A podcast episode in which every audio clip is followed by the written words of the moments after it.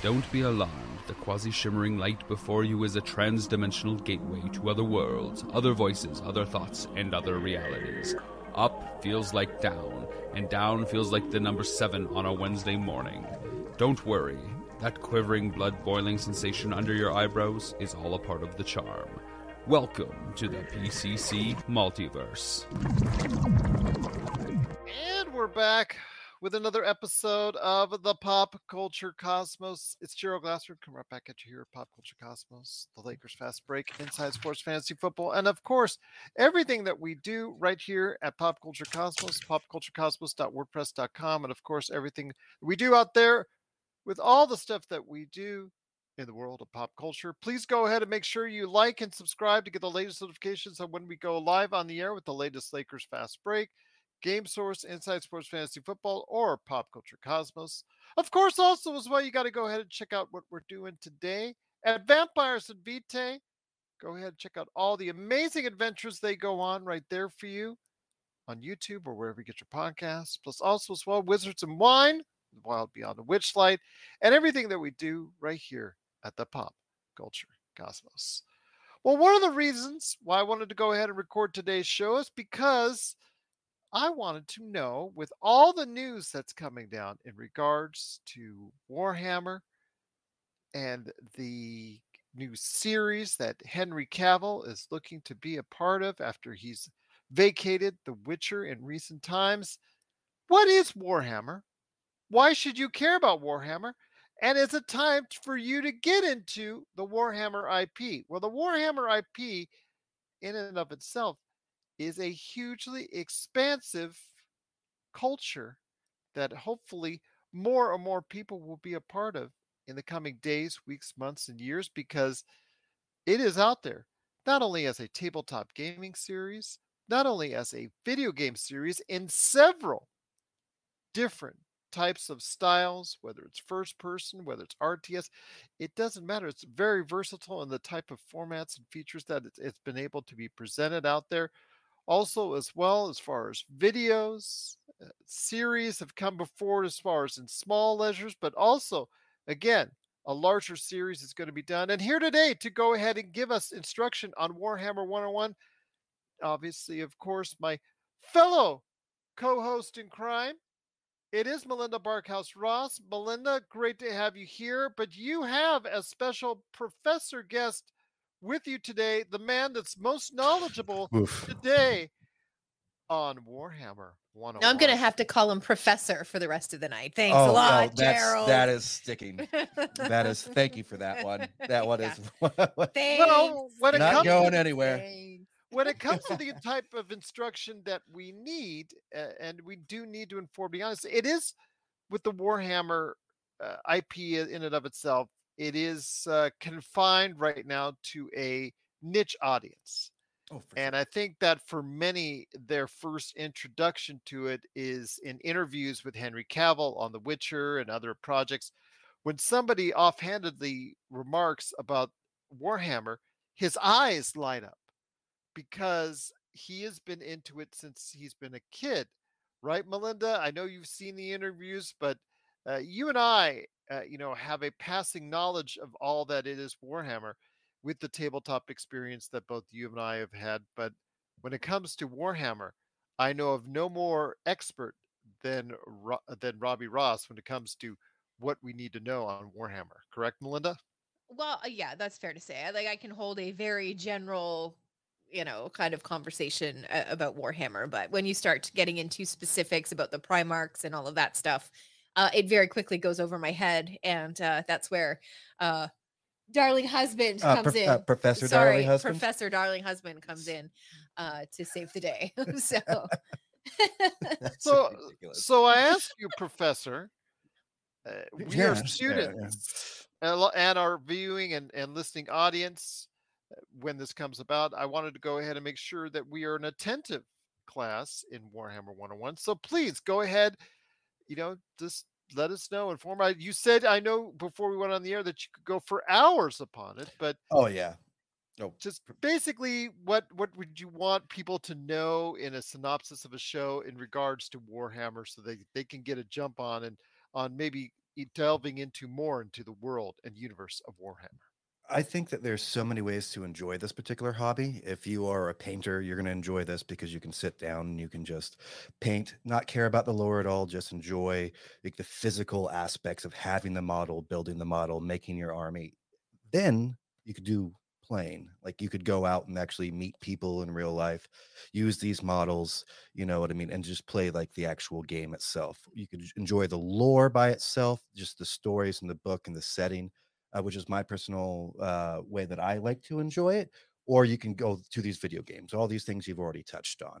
Uh, so I think the best way to get people into it is just to have like a general understanding of like the timeline and the the setting. The setting is really what I think grabs most people because it's a grim, dark setting. Uh, most things are like high fantasy, and the good guys is going to win you know like when you walk in and you and you meet your main character you know that he's going to get the girl at the end and you know he's going to save the kingdom and all this is going to happen. Uh, what is really fascinating about the grim dark setting is they'll spend chapters and chapters and chapters building up this character and showing their motivations and their kindness and, and the frailties within their moric fabric. And then you know halfway through the book dead. Very much Game of Thrones like. I would almost very considerably consider this a uh, Game of Thrones esque setting. Now, though these are knights in space and marines in space, where you know the uh, uh, where the grim uh, grim darkness comes in when it comes to Game of Thrones is that you just never know what pers- what people will do to further their edges, and I think there's a little bit of overlap in all of that. Uh, so I think the best way to probably tackle this would be to do like a timeline, like like where where where the setting begins and how it became grimdark, because it actually starts very light. Or I could tackle it from what we could expect for Henry Cavill going forward, some of the things that he could play. But I can just, if I do it that way, then I'm just throwing out names. You know what I mean? Like I'll be like, oh yeah, he could play Sanguinius because he's the most beloved and kind son. But for anyone that doesn't know who Sanguinius is and where that fits, yeah, you know what I mean? Like that doesn't not necessarily very interesting to a person first approaching this because they first of all love Henry Cavill. They're a big fan of his work and they know that he's going to respect the IP. Uh, so I think maybe if I just start at the beginning and like just make a condensed timeline to where he's probably going to pick up, I think that's probably going to give us our best answer about uh, jumping into Warhammer 40k for the first time because that'll just be the background, the actual, you know, the landing page, if you will, at a web page. It'll be something that is uh, like a nice stable ground for you to then go explore yourself on. And if this interests you and you just like this bozo talking about one of his passions, maybe you'll be your own bozo and find this to be a new passion for yourself. We can also recommend a few bozos for you to go check out on YouTube. Oh, for sure. If what you hear here intrigues you enough to want to go and, and explore uh, the grim darkness a little bit more. So, as our narrator, what what direction would you like me to go? Because I'm happy to tackle this in any shape or form. Well, again, you know, when it, a series does come about, if it does come to fruition, and this uh, recording that we do is ultimately going to pan out with Henry Cavill as the lead, because you know these things can fall through the cracks, but it is looking more and more like that's headed into a right direction. Oh, Cavill be his name, man. I mean, yes. like he's he's gonna bring us to the promised land. What do you think it would uh, start, and what do you think it would cover in a series? Because that's probably where the basis of where everybody or most people that would be coming into the series of Warhammer would want to get started. Watching that, then they would want to get into the books the tabletop games, the video games, etc., etc. All right. Well, he is faced with a very big problem because he uh, is only allowed to play one. Right. That's the biggest problem. He has this huge love affair with the lore, and he has to settle down and be like, "I'm going to do this one." So the easiest for them to do is going to be uh, is going to be Ciaphas Cain. Ciaphas Cain is going to be a mix of a character he's already played. It's very Sherlock Holmes ish uh, very and a little bit James Bond. So in between that, uh, that's definitely one of his archetypes. Now, what Ciaphas Cain is is he's uh, he's essentially a piece of the Imperium, which would be like the human race in this alien world. And uh, he would be somebody to motivate the troops. He'd be somebody to make sure that they're willing and stiffen up the backs of your basic guardsmen. Somebody that actually is going to go fight these giant wars for the Imperium itself, for mankind, to keep on sticking on this world that is constantly trying to destroy them. Uh, one of the reasons it would be the easiest for him to be able to follow that is because it is cavalier, it is fun. Uh, the entire uh, book series, I would definitely uh, recommend it as a starting place for anyone that really wants to get into the lore. Um, this is a place to start. So it's a good place to start the movie series or series. It also leads it up to multiple movies in a row because you can follow Ciaphas Cain and meet the different alien species that are in it as he goes through. He's also very self-deprecating within the lore itself. Um, it's pretty much one of the largest hero heroes of the Imperium that is writing his own personal memoirs. And in his memoirs, he's saying, I'm really not that big of a hero. I've just spent my entire life trying to save my own skin. And this was the story behind me trying to save my own skin. Yes, I'm useful. Yes, I have, you know, all these tricks and things up my sleeve, but this is how I survived. This is this is why they built the statue. And if you really looked at the true history behind it, uh, this is where it came from. A lot of it's actually told also from one of his lovers during the book series. She goes mm-hmm. back after his death and redoes his memoirs and puts it into context for the larger Imperium. So that would be a wonderful spot for for anyone to start or for Henry Cavill to choose. The problem therein lies is that once he becomes this character, he doesn't get to be a Primarch. Now, right. That, yeah, now you're asking yeah. yourself, what's a Primarch, right? That, that's what we yeah, want to see Henry Cavill yeah, as, right. though. Well, due respect, we want to see him as a Primarch. Yes. Excuse me. So, a quick answer to what a Primarch is is in the center of this Imperium, and it's led by one man. That would be a uh, the Emperor of Mankind it would be the, the center being that had a great plan after a huge uh, dissolving of man's zenith. So we were doing great when it came to technology and like our standing in the universe itself. We, we almost became like the police nation of the universe. But how we achieved that was to uh, use artificial intelligence. And we used it more and more and more. And we worked hand in hand with it for a long time. And it's that old trope, you know, Terminator movie. Right. You know, if you give an AI long enough time, it will finally realize that you are no longer necessary yeah. and actually the problem, the chink in the armor for yeah. for a better answer. So all those all those great pieces, all these pieces that we've made, uh, we have uh, they turned on us. If you enjoy the series Dune, uh, that'll be the like the preset, the the pre things before the first book. You'll find the Imperium of Man and the Dune series uh, very similar when it comes to like the backwards working of technology. Sure, yeah. Because you can no longer, tra- you still need to travel the galaxy, but now you need to remove all those tools that you've made to, uh, you know, like to make that, uh, that, that trip happen. So the Emperor Man comes around. He's been around for a very long time, but after the fall of humanity, he picks up the pieces and decides that he wants to uh, craft something stronger, more secular. You have all these religions, all like that's destroying the earth itself and all of its colonies out there after the draw. You just have like these techno barbarians that have taken the great works of the minds from the society that has fallen and and like do their own factions. Well, humanity's falling because of that, because humanity's greatest strength in this particular series is its unity, its ability to throw man and believe in one single thing and drive its work towards this single goal. Well, the emperor was able to facilitate that. He gets he gets to a point in his wars of trying to reunite mankind and he realizes he needs help. It can't he can't be in all places at all times. He is just a man. He just happens to be the greatest of all men. So he goes in and he finds now I'm I am transing over 10,000 hours. There are people out there going, Oh my God. In, the comments, they're like, Are you kidding me? You're not going to talk about all that stuff? Yeah, I'm trying to really condense this down. So he realizes that he's going to need help. The only things that he can figure out of using help is the best aspects of himself, 20 different aspects of himself within his own sons. He goes and he makes a, essentially a deal with the devil to get the power to be able to create these suns. Uh, where the devil comes from is the warp, and that's another 25 hours if you want to talk about it that way. but uh, he he then goes into a uh, a a bargain essentially. Uh, the story goes, and this can be said multiple different ways, but he he's, he essentially cheats the warp out of the power to create these suns.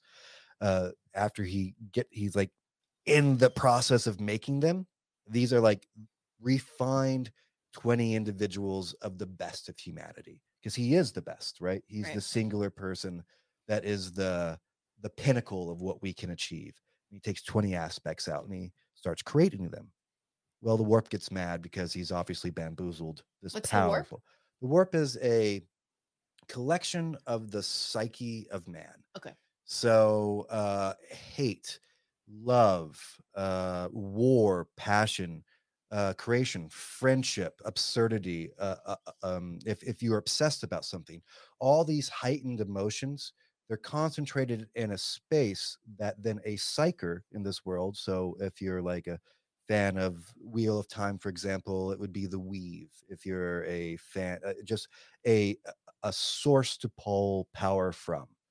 These entities have been pissed off. The deal wasn't fair, so he steals his sons away and puts them in different locations before that they are able to be trained directly from his father for their actual purpose of this great crusade that he's trying to reunite all the past and lost pieces of man. Uh, as they get taken away, they get changed by their environments. They get infected by the places that these creatures of chaos, the warp, have sent as sons. And that's one of the one of the characters that any huge fan of the Warhammer series, that's going to be one of the things that they desperately want Henry to play because they're The warp. Oh no no uh, the the Primarchs, his Oh, sons. okay. Yes. Yeah. Yes. I can't. I can't imagine him not playing a Primarch. It's very difficult because they're huge, bombastic. They're yeah. they're they're personifications. showstoppers. Oh, of course, Yeah, man. This this is your this is your head pitcher. This is your goalie. This is your you know this is your uh this is your home run hitter during the 90s, you know? I mean like this is this is definitely a huge aspects uh, of what it is to be human itself. And uh so for him to start at Ciaphas Cain and not to play one of these pinnacles it's almost a disturbance. I mean, it's it's almost a letdown. But he could play both. I mean, he really could play both. You're listening to the Pop Culture Cosmos. For the latest news and information, analysis and opinions on the Los Angeles Lakers and the NBA, check out the Lakers Fast Break podcast today on wherever you get your podcasts.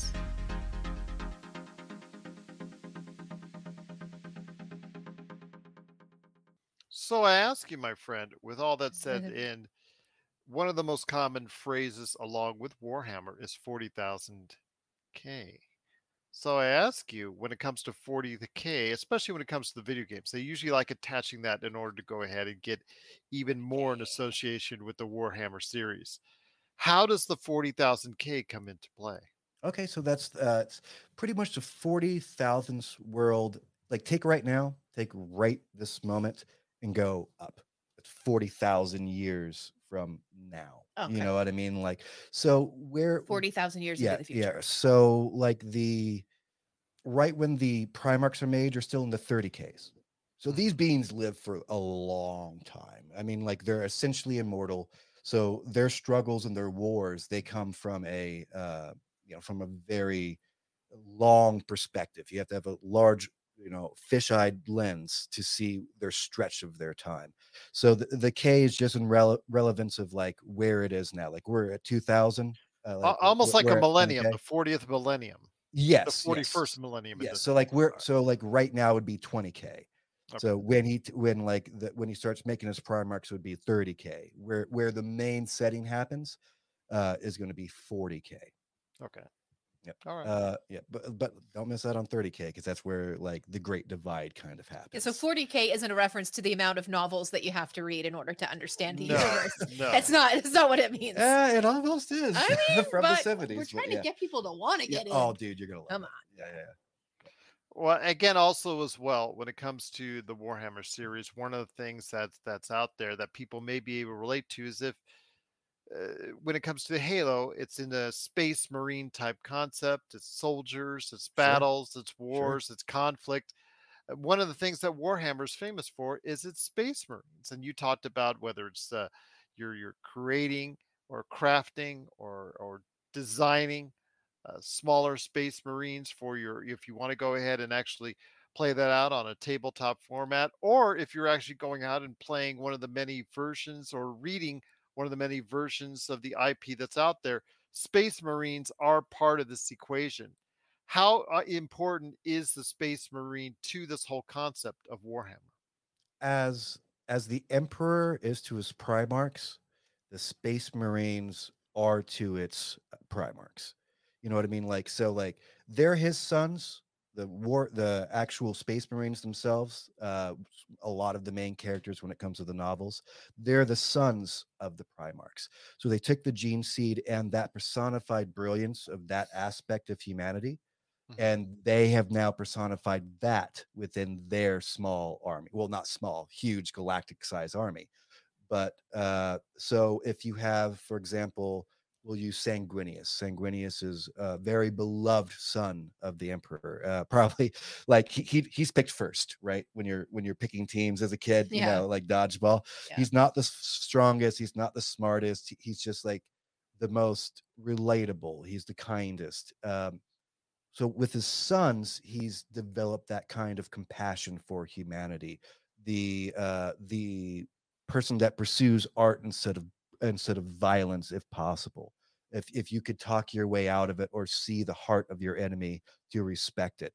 So like as that like sieves down gets like a if you're mining for gold you start with the big nugget which is the emperor of mankind right? That's the big million dollar piece and then after that is the smaller nuggets that's going to be your primarchs and then you get down to the dust. But it's still all gold it's just a, re, a reduced version of those uh, those core basic principles once again i have on robbie ross professor robbie ross ah if you look at the chart you'll see you know Yes, he is instructing us today on Warhammer 101 to give you a better idea why the Warhammer series may be something you want to get into, whether it's in books, whether it's in video, whether it's in video games, whether it's on the t- actual tabletop series. Please go ahead and check it out today. Just type in Warhammer 40K and it'll come right up for you. Melinda, Yes. your time with the professor, you've Yeah. learned, and uh, by osmosis, some of the Warhammer series. What, as a more casual observer, before I get back into the professor once again, Mhm. do you enjoy most or admire most about the Warhammer series? Well, okay, so mine is is going to be inc- incredibly rudimentary in comparison to to what Robbie knows and, and his experience with it.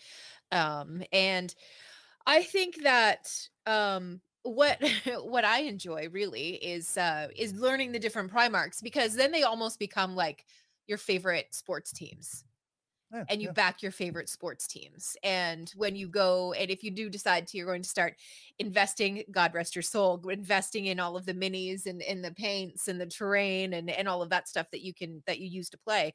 Um, you know, then you, you get your team and you start building your team. And so I think that I've really enjoyed uh, the very shallow knowledge that I have on uh, the different Primarchs and, and kind of what they, represent like you've got uh you know my favorite uh is the ravens guard i think that's still accurate yeah Mhm. the ravens guard i enjoy them i also like the wolf guys.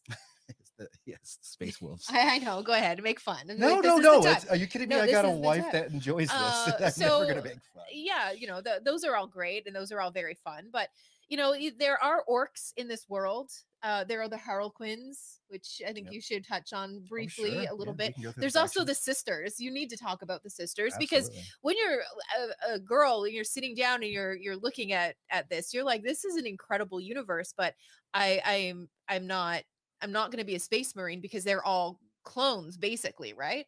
And Uh, yes. ish there there's an that's a way yes yes yes yes, yes, okay yes, uh just for the sake of this conversation yes.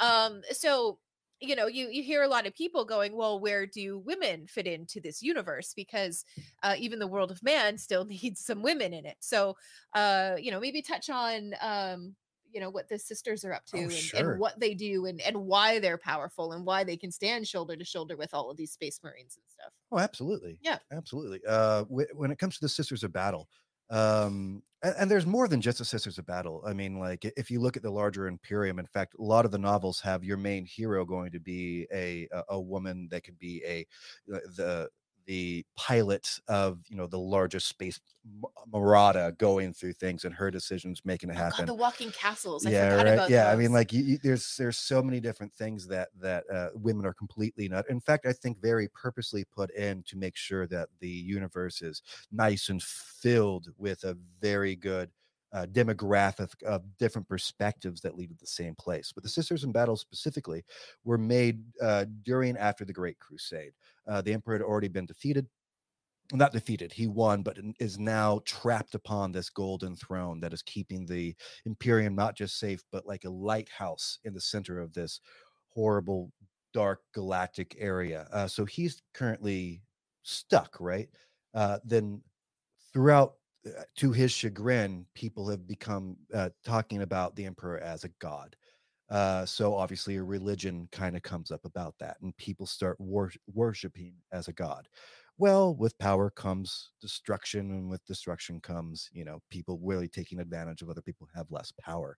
Uh, comes in a cardinal uh, sorry i don't know if it's cardinal or not there may be a different term for him but a, a man of religious very huge power comes in and um, starts taking over large swaths of the universe away and making his own intentions known through essentially zealots people that are too afraid to go against the church uh, and believe fervently in this man, even though he's not teaching whatever the emperor would have wanted in the first place.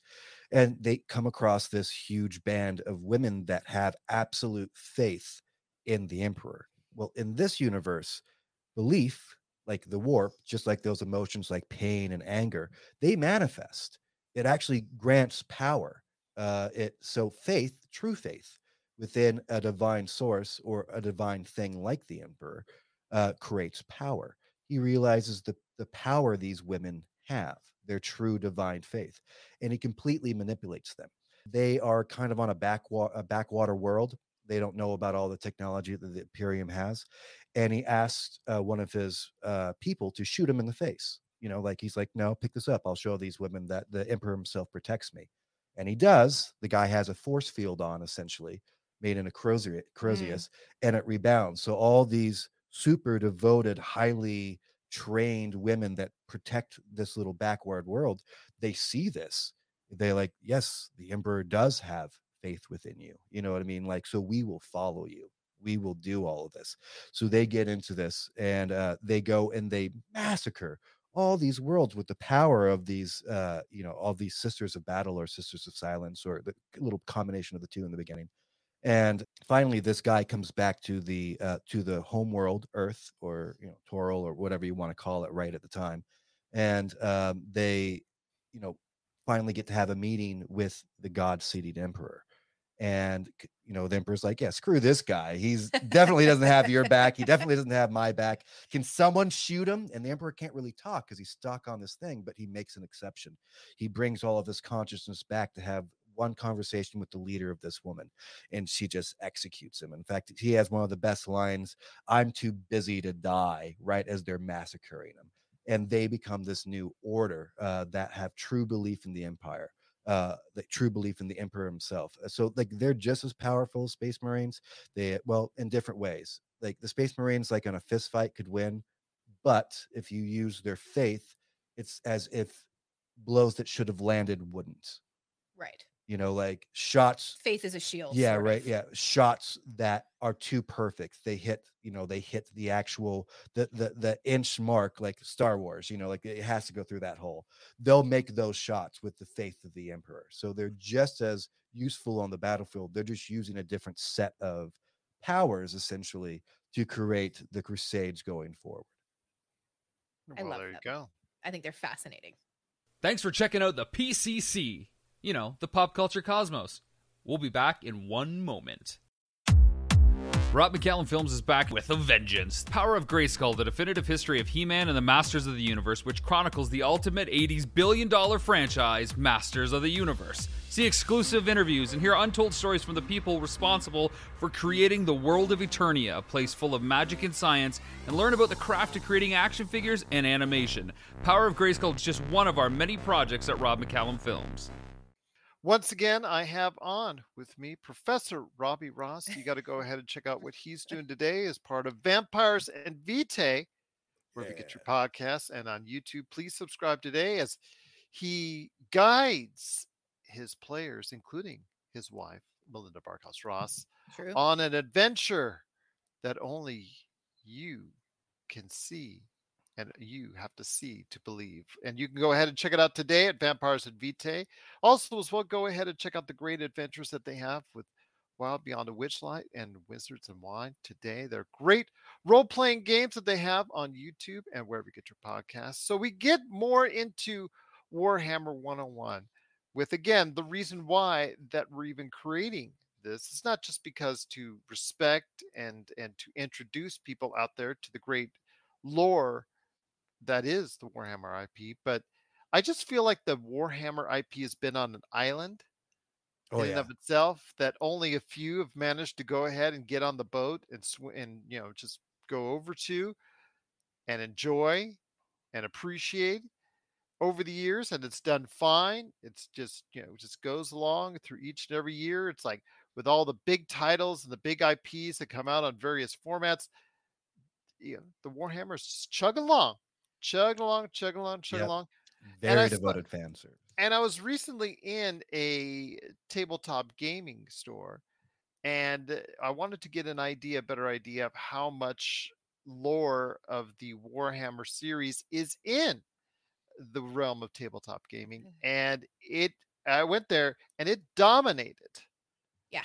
One wall, one entire huge wall full of Warhammer. Not just the miniatures that you can create, design, and paint, not just that, but just the, the actual board games itself, the modules, the the extensions, things of that nature, just dozens and dozens of things that are now available on it. But the reason why, obviously, I want people to get involved and interested in Warhammer is because there's going to be most likely a series, whether or not it's headed by Henry Cavill as of this recording. I'm assuming it is because he's got such a passion for it. But at some point in time, the world's going to have to come and understand Warhammer. What does it mean to you when you're talking about Warhammer to someone? How do you get them to try and connect with it? And what do you think that this series will do ultimately for people out there to get into Warhammer? Well, I think that when you say the grim darkness, right? Like that's that's that's a really fun poppy phrase. But what it really is is the definition of the human condition, I believe, is strife. Like that is the idea. Why why do we achieve anything? It's because of struggle. When you're walking through any of these novels or the battle, you know, the battle texts or the video games or uh, the RPGs, what you're going to find is is strife and and that what the human condition can do and will do to overcome for a, a singular focus uh, of of survival. So it, it is it is unlike the other things that you're going to read because if you're a big you know huge fantasy fan or sci-fi fan it comes a little bit formulaic at some point you know what i mean? All the great works have been done. And most artists stay away from things that you know when you read something you have to close the book and go are you kidding me? That's what happened? That's how he died? That's that was her end? You know what i mean? And they don't shy away from it. Um it is you can read novels about a simple guardsman living in a you know first day on the job and they're going to fight an unorni- uh, unending horde of outrageously vicious monsters so bad guys no uh you know there's no gray area of of their soul we just got to go kill these guys and the idea of that novel is this horde coming at you and this danger and what it is just to be a normal person standing up you know, with your fellow man in arms against an insurmountable odds, but what the community is in between the, the simple guardsmen themselves. And then you get to the next, you know, chapter, and it will be a general that is willing to sacrifice 10,000 of those individuals to get to the bigger issue. You know what I mean? Like that is what the entire thing is. And him dealing with the morality of like, no, I got to send 10,000 guys out to die so I can get this tank brigade over here to make this shot on another plot. And then you'll get to another one that is like a, uh, a master of realms, somebody that has more and more influence and deciding to destroy entire worlds worth of people one after another after another like entire worlds without any warning without any fanfare just to starve out an invading alien horde. And then you get to another level and then you can go a primarch that that can now argue and start to deal with the xenos the uh, the aliens that are attacking and be like no then you can have the political conversation in between all of that and then you can go no we want to talk about the actual places that that grip the human soul and, and make a man change and go against humanity and what is it to fight against a larger entity? And what is it to come uh, to combat something that is that opaque and hard to nail down and then you get to the very top of like what it is to fight a god versus a god. You know and you're going to have all of that within these you know from the 1970s to now of novel after novel that's a continuous theory and a driving force and you can tie tie into any of those things that you like. If you like the guardsmen you're not going to run out of guardsman book. If you like the big overarching battles you're not going to run out of those. If you like the internal struggle with the soul. One of one of Melinda's favorite stories is the emperor destroying the last church on earth. Oh my god, it's incredible that story. I mean, like, and how small is that, right? So you have a you have a man that believes in God fervently, that is meeting essentially a God, and then for that God to tell you that God does not exist and to burn down your last church, like in existence on earth. I mean, like, so you can make I mean, that's so small. The entire book is about the burning of one building. You know, that that's nestled within all of these stories of galactic war. I'll tell you what though, I'm very, very impressed with the type of knowledge you've been able to drop down for us. Professor Robbie Ross. A, uh if you're not if you're not careful, I'm gonna get a monocle. There you go. and a, don't forget your top hat as well to uh, ah. go ahead and and a cardigan with leather patches on the elbows. Yes, Perfect. absolutely. And a cane. Got to get you a cane as well. Yeah, Yes, yes, for the complete look on that. Uh, once again, it is Robbie Ross. Please go ahead and check out him and also, of course, his lovely wife and the whole crew at Vampires and Vitae right there for you on YouTube. But before we head on out, my friend, I want you to go ahead and elaborate one last time why you have the love that you do for Warhammer and then give everybody the lowdown on what kind of stuff that you guys are up to always at the Vampires Vitae. uh, truly why you should get into it is because if it's it's a mountain that you get to mine Mhm. it is you're going to be able to jump into any aspect of any nerd hobby and be like well i like rpgs we got you. We got you with rogue trader. Well i like to be by myself and just you know just relax and just paint. Bro we got you. Uh, not just got you we got a community that follows every aspect of this. Uh for normies for people that aren't into any nerddom this is going to be one of the largest stories ever told. As, as soon as henry cavill throws this into the mainstream this will be on everyone's line it's it is so robust and filled with everyone's desire to see something other than the main Dane. It is not a remake. It's it is not uh, you're not going to be seeing a live action version compared to, I mean like this is purely and utterly an untapped resource with some of the best material, some of the best writing. Heck, if you're a Shakespeare nerd, are you kidding me? This is modern day Shakespeare sometimes. If you want something slash and drag like to Rambo, we got Rambo for you. We literally have entire guys that are made as the Rambo series. So so if if your interest is Shakespeare and Rambo, Th- this one hobby has Shakespeare and Rambo in it. If you want to see the darkest ideas of what it is to lose your lose your soul for, to misery and the, like you just like the darkness. We have entire books that the the bad guy are the main characters and they do incredible jobs of making that relatable and understandable of why this person has made these paths and what it is to be a bad guy in a bad universe and still have a semblance of soul. If you want to see the the, uh, uh, the true etheric legend of Arthur coming up and fighting against the dragon that literally happens in this series Th- there's there's no aspect because it is so large and it's so robust but the key is is that it's cohesive.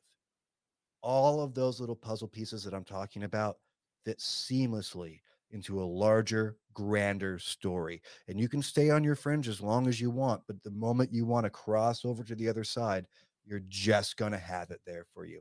And my last little cherry on top Henry Cavill is someone that has been willing to put down money, put down bags, put down fame, and only care about a material. That is what was needed if someone was ever going to try to make the Warhammer series. And you have Cavill, you have the name, you have the respect, and he may get it done. If anyone could, you have one of the largest stars in the world that's going to bring this to the mainstream. So get on it now. That way, when all of your friends are like, oh my God, this is amazing, you can be like, yeah, but do you know about the Inari? like, that's my per. I think that's what it is. As far as what I do, uh, me and my beautiful wife, we both do two incredible role playing games from two different systems. Uh, she's doing currently uh, Carnival at the Witchlight.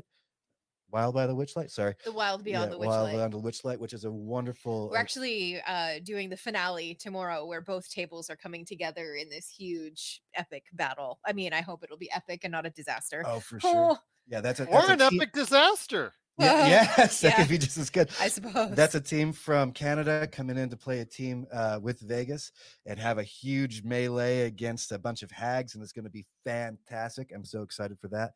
Uh, what we're working on currently for Vampires and Vitae, that's going to be our uh, third season.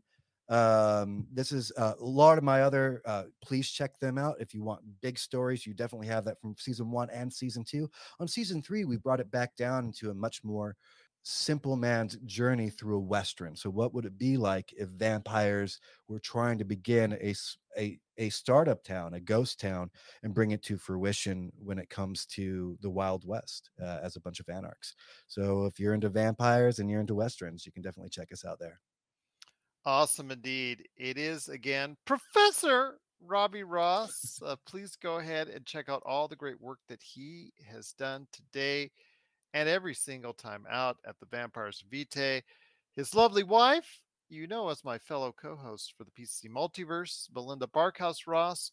She does a tremendous job with Wild Beyond the Witchlight. Go ahead and check out what she's doing today at Wizards and Wine, wherever you get your podcasts on both these great shows always go ahead and subscribe if you can on YouTube for all of us, all these great shows, including the Pop Culture Cosmos. If you have any questions on Warhammer that I can go ahead and send to the professor anytime at all, go ahead and Yep. post it below on YouTube or also as well Pop Culture Cosmos on social media.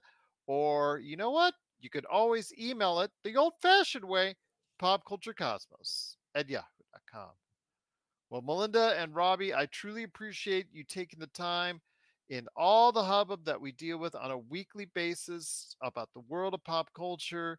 And it's so funny because, again, we always talk about video games, we always talk about movies, talk about television, we talk about role playing, talk about a whole bunch of things that Warhammer already touches on oh, yeah. and it Sure. only looks like it's going to get bigger once the Henry Cavill series comes to fruition. If it comes to fruition, which most likely it will come to fruition, I think his sheer passion in the series and the IP of Warhammer will only get it done. So I think that once that comes about, there'll be this renewed fascination for Warhammer that I know everyone will start appreciating and will want to ask more questions. So hopefully they will reference this video in the long run to go ahead and do just that. Yeah, that's awesome. What- All right. Well, once again, it is Professor Robbie Ross. Go ahead and check them out today at Vampires of Vitae, along with his lovely wife, Melinda Barkhouse Ross. And you know, She is always helping me out when we cover the latest news and trends in pop culture, always right here at the Pop Culture Cosmos. If you're in the Las Vegas and Henderson areas and are looking to buy, sell, or trade the best in classic or current video games and pop culture collectibles, there's no better place to go than Retro City Games. From Xbox to PlayStation, Nintendo to Atari, the great crew at Retro City Games provides the best place to go for all your gaming options. Stop by their two awesome locations in Henderson and also the Las Vegas Strip, or follow Retro City Games on Facebook and Instagram for all the latest deals and new items. Without a doubt, there's no better place to go for your gaming needs than your friends at Retro City Games. And we're back with the Pop Culture Cosmos. It's Gerald Glassford. Thanks so much for watching and listening. Truly appreciate it. Well, he is back once again to go ahead and extol the great things going on in Bollywood. It's our Bollywood expert indeed. You got to go ahead and check him out anytime he's here for us at the Pop Culture Cosmos. It is Himanish Goel and Himanish, uh, good to have you here. Uh, I know that uh, a lot of people in around the world are talking about this movie Jawan that has uh, appeared in recent weeks, uh, done okay for itself. Uh, not to RRR level by any stretch of the imagination, but still, it's another one of the long line of the Bollywood action flicks that seemingly has got a hold on a good percentage of its audience. Yes, yeah, yeah, it's got some attract. It's not got the triple R attraction, but it has got some attraction where people have like heard the name in areas. I, I think I would say so. In India, it's earned about, if I'm not wrong, like somewhere around 473.44 crores, which is considered an all-time blockbuster over there. But in the US, it's sort of getting there. I guess it's not. It's not hit that niche market as of now. Well, Um, yeah, it's, it's hit about 17, 18, 20 million uh, worldwide outside of India right now. Oh, it, it, oh, oh, I mean that's not bad, but it's not as big as RR was.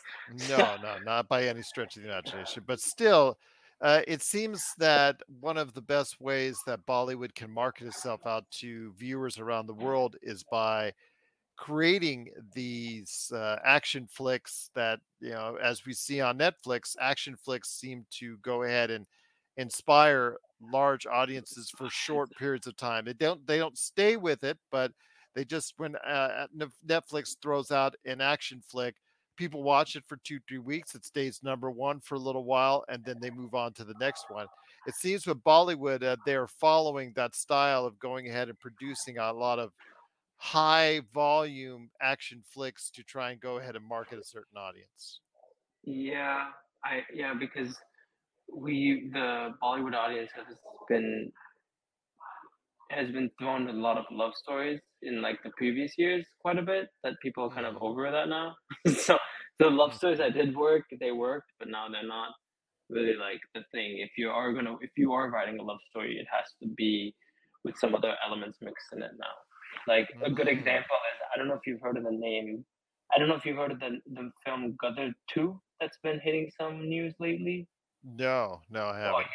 you, you so there was an actor in the previous uh, in the, one of the decades called Sunny Deol, and he was like a huge all-time action star. And I think after that, a lot of the film just wasn't doing well for some reason.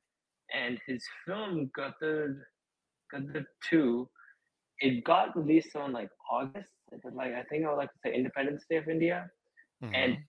it's an all-time blockbuster, and it's earned like 522 crores, and it's been like Mm. making the rage so big and wide that it's the sequel to the beloved film that came in 2001. So there've been Mhm. some unexpected box office turnarounds that have happened, like his film. Um, we've had Rocky Aur Rani, we've had Dream Girl 2 come out. I mean, this is just Bollywood wise, where a lot of these films, like Gadar 2, if they marketed in the States, they could have also got quite a bit from there. But because the actor didn't have, wasn't as big of a name as SRK, um, Mhm. it didn't make sense. But they Mm. did end up earning a lot. You know, they've been. I think there was even a film called Oh My God Two that did pretty well. So we've been having some good weeks, and we have the Great Indian Family and Fukrey Three coming out. But coming back to um, Jawan, I I think based on the the the trend we we've been seeing lately of like the big the, the bigger life like the bigger size of life of film has been doing Mhm. pretty well lately and i think after triple rrr besides ss rajamouli i think the other directors should should have should should have should sort of take a chance in marketing it to the bigger leagues and i think there might i think there might be a few collaborations going on but it feels a little too late for that especially with like that market is sort of deflating like there was a Mhm. series called Brahmastra that started last year in 2020-22 and the Mhm. director was in talks with kevin feige of cross pollinating his universe with the multiverse multiverse that he's been trying to create but because it's not been doing but because it's not been doing so well I don't know if that's still on the cards because he does have a second part coming out and a third one, which is like way ahead of it, but um, they are in the works of those. Oh, okay. Well, that's very interesting if that could ever materialize in and of itself.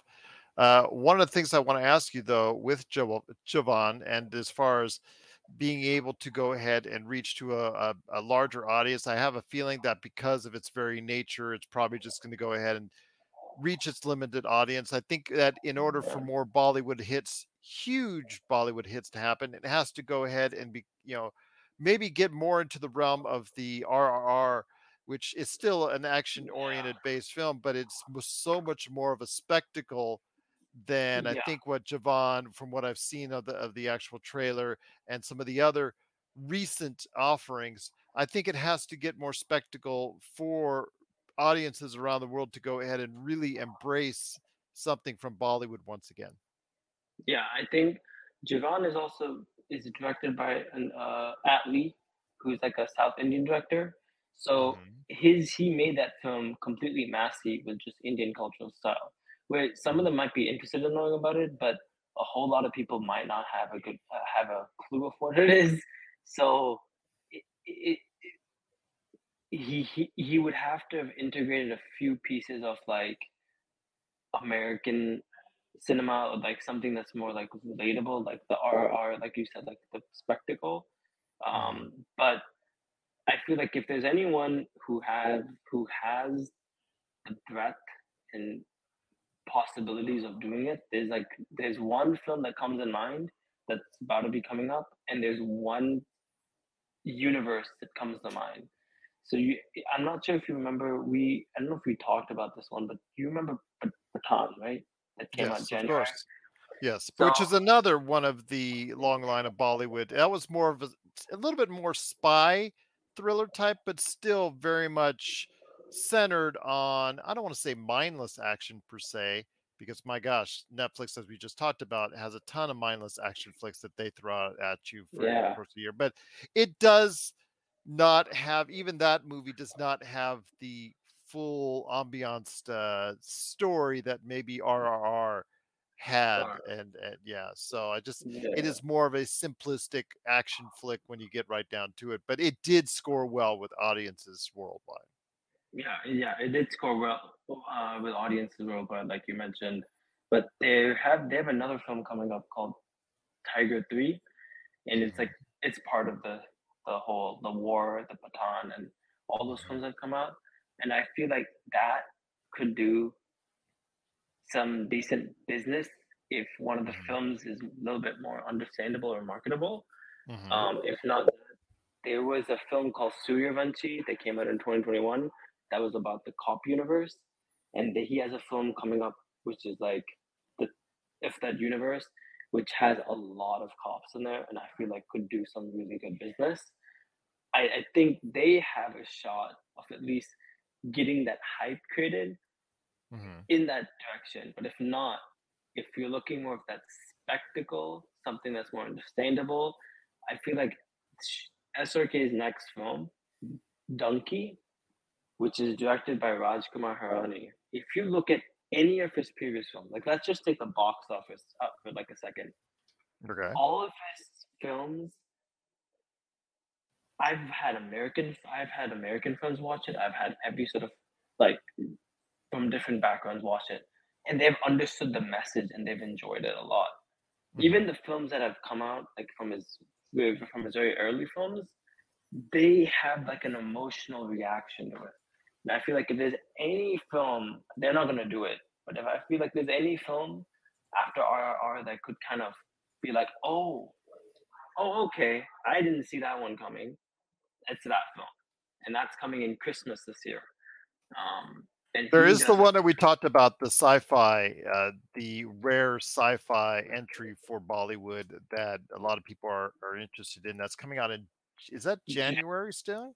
Yeah, it's the Project K. Yes. Yeah, That one, a lot of people, we talked about this before. Project K could be the next breakout hit. I think that if anything is going to be a worldwide hit once again for Bollywood, I would probably put my money on that if it's good. Yeah, I would put my money on that, except the fact that the lead actor in that, Prabhas, he's not. His last two films have not been doing well. So- Mm. So unless this film really hits the jackpot for him, we'll have to see how does it go. Because he was supposed to have a film that came out in November this year, and he delayed it because Mm. the, the film that recently came out, he got some big, some big controversy that came with it.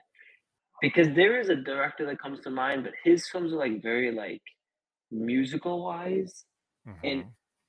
you have to really understand the music from like an Indian person, like a, from an Indian audience perspective, and I don't think audience are really going to take the time to want to, you know, understand that. So it would have to be something that's like a relatable fact.